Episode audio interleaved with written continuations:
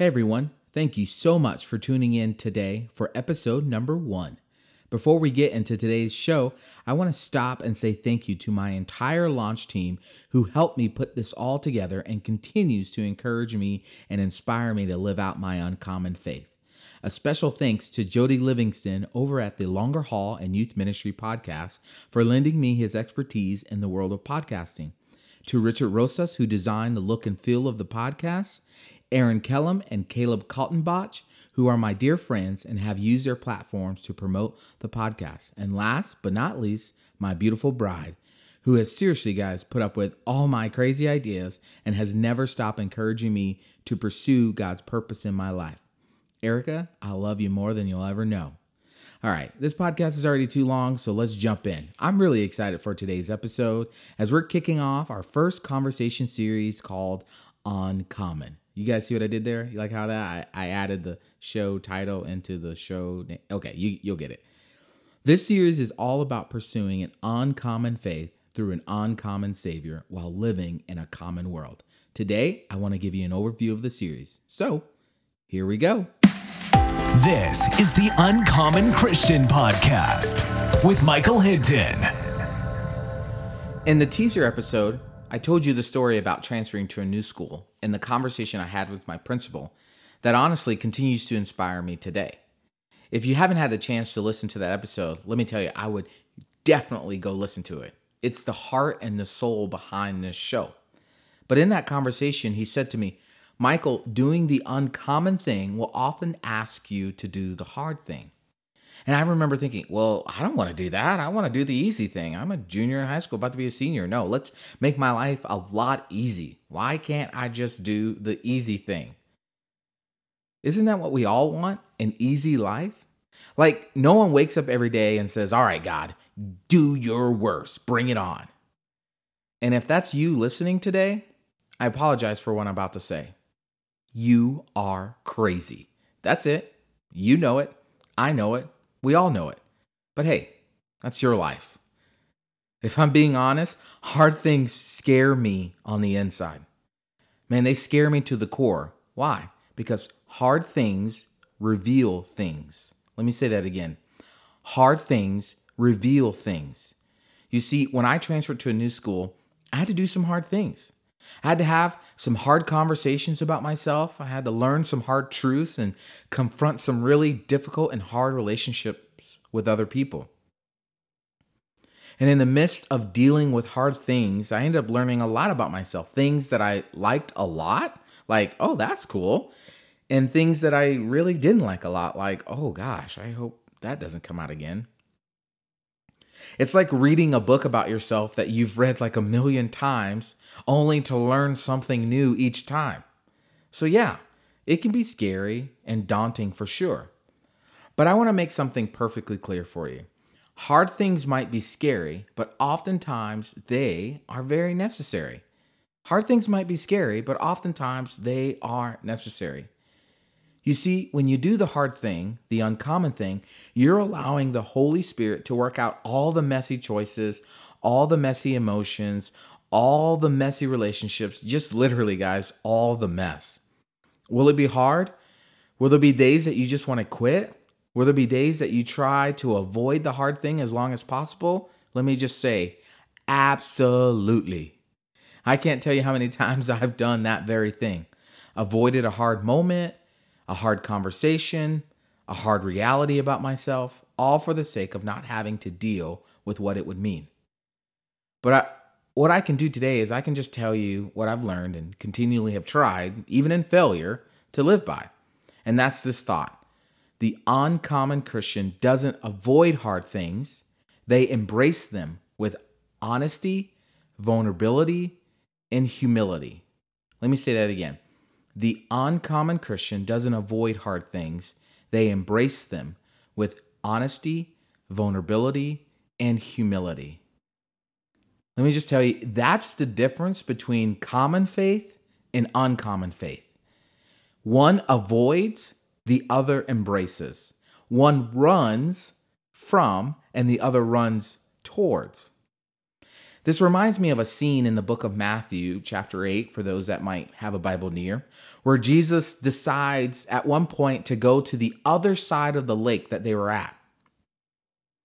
Now, what's interesting is that at this point, there had been this great crowd following Jesus. And I bet if you asked any one of them, I bet if you ask any one of them, they would tell you that they were followers of Jesus. Oh, yeah, yeah, yeah. I love Jesus. I follow Jesus. Jesus is my home dog. We cool, right? They were all about this uncommon faith. But Jesus wanted to separate the common faith followers from the uncommon faith followers. So Matthew lets us peek into two very real conversations that shows the difference.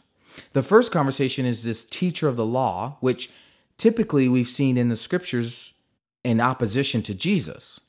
So this teacher comes up and says, Jesus, I'll follow you anywhere you want to go, right? He wants to follow Jesus no matter what, and he'll follow him wherever. So Jesus says, okay, but just so you know, this is Michael paraphrase, just so you know, we gonna be homeless and it's gonna be hard. And I can just imagine him in that moment being like, um, okay, not sure I want to do that. I'm gonna go ahead and just kind of hang back here, Jesus, and uh, I'll see you around, right? Well, then this other dude, which Matthew writes as a disciple, and it's not one of the 12, but he comes up to Jesus and he says that he will follow him. So he says, Jesus, I want to follow you, but first let me go bury my father. That's an interesting statement to make. Now, most Bible experts assume here that the father wasn't, in fact, dead. Because if he were, well, then the disciple would probably be there and not with Jesus. So, what this person is essentially saying is he wants to follow Jesus, he wants to give his life to the cause of mission, but first, he wants to take care of his family obligations. Now, if you were a first century reader of this story, you would totally get it immediately. Family obligations were super important to them. If a member of the family died, you literally dropped everything to go take care of your obligations. But the father hadn't died yet, or at least we assume.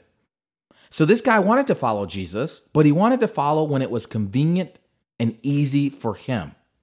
But Jesus tells him in a very stark and a, as a matter of fact way listen, follow me and let the dead bury their own dead. Wow.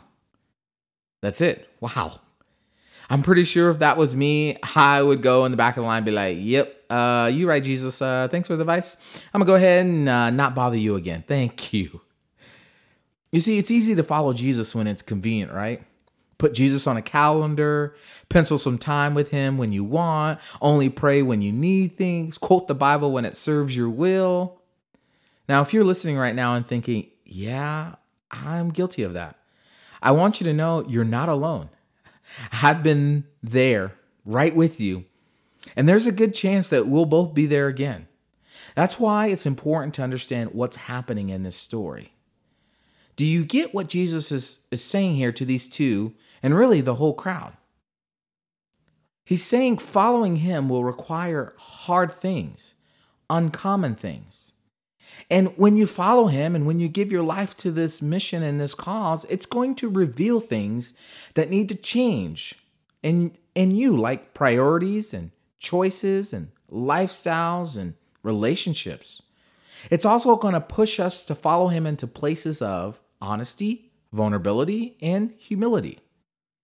And it's going to ask us to love messy people, extend extraordinary grace, and speak absolute truth. So, over the course of the next three episodes, we're going to focus on those three essential behaviors of the uncommon faith.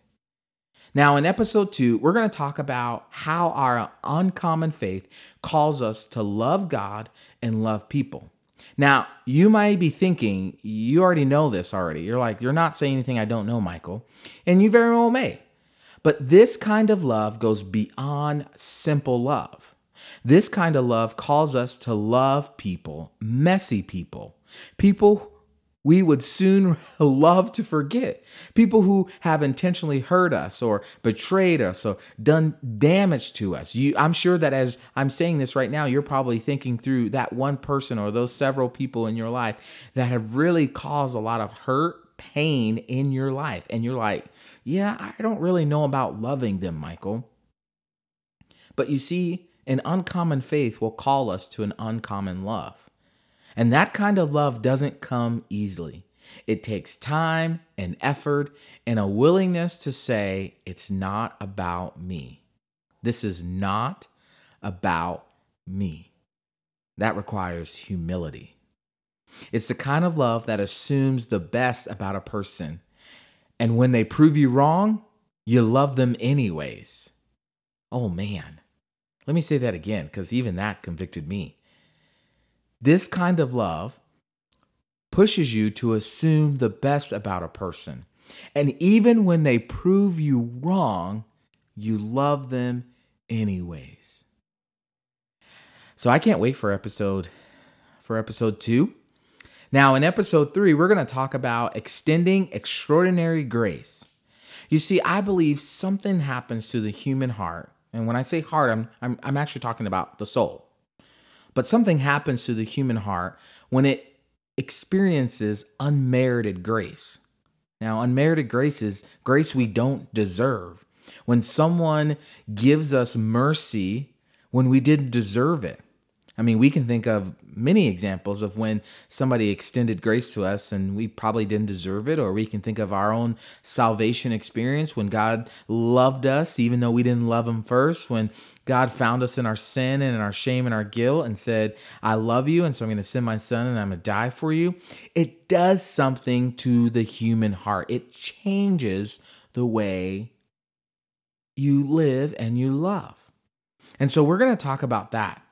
And here's the thing Jesus knew that truth better than anyone else. So he literally went out of his way to find moments to extend the kind of grace that doesn't make sense in this common world. So I can't wait for that in episode three.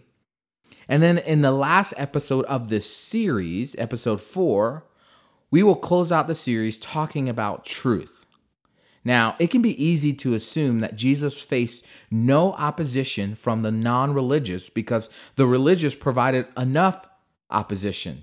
As you heard earlier, man, the teachers of the law, the Pharisees, they were constantly, constantly trying to, to trick Jesus, trying to get Jesus to say something that was against the law or violated his own sayings, his own teachings, so that they could disprove him, so that they could entrap him and eventually arrest and murder him. Oh, wait, they ended up doing that anyways. But you get my point, right? He, he faced enough opposition from the religious teachers. So it can be easily to assume, it can be easy to assume that he didn't really face it from non religious people. But we actually see that even those who were non religious wouldn't accept the idea of Jesus, even after all he said and did. It's like going to the doctor and them giving you medicine for your cough and it heals you, but yet you don't believe it healed you and you keep asking for a different kind of medicine, even though you've been healed. It's crazy to think that the first century believers and people were able to see the miracles of Jesus, and yet they didn't believe. And today, you know, Jesus is not like physically and literally right in front of us, and yet it's still difficult for people to believe. So we live in a world where truth is relative and it's dependent upon one's perspective.